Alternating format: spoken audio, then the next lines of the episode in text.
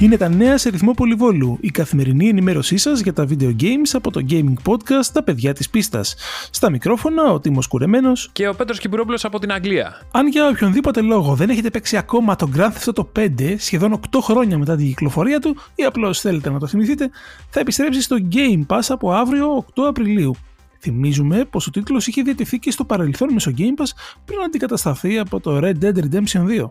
Η φετινή E3 θα διεξαχθεί εξ ολοκλήρου online μεταξύ 12 και 15 Ιουνίου. Η παρακολούθηση των event της θα είναι μάλιστα δωρεάν. Ξεκινά το Σαββατοκύριακο η περίοδος της Technical Alpha έκδοσης του Diablo 2 Resurrected. Οι συμμετέχοντες θα προκύψουν τυχαία βάση κλήρωσης και θα ενημερωθούν μέσω email. Γι' αυτό το νου σας. Μπείτε όπως και δίποτε στο κανάλι του IGN στο YouTube και δείτε το βίντεο που απεικονίζεις τι διαφορές μεταξύ της αρχικής έκδοσης των Mass Effect και των remaster εκδόσεων που θα παίξουμε στη Legendary Edition. Legendary όνομα και πράγμα. Τέλος, πρώτο expansion για το card game The Binding of Isaac Four Souls.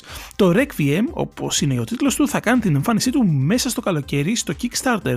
Βάλτε το στα υπόψη σας. Αυτά για σήμερα. Ραντεβού αύριο με περισσότερα νέα και μην ξεχνάτε. Κάθε Παρασκευή ανεβαίνει νέο επεισόδιο Τα παιδιά της πίστας σε Google Podcasts, Apple Podcasts Podcast, Spotify και στο group μας στο Facebook, τα παιδιά της πίστας Gaming Podcast. Καλή συνέχεια!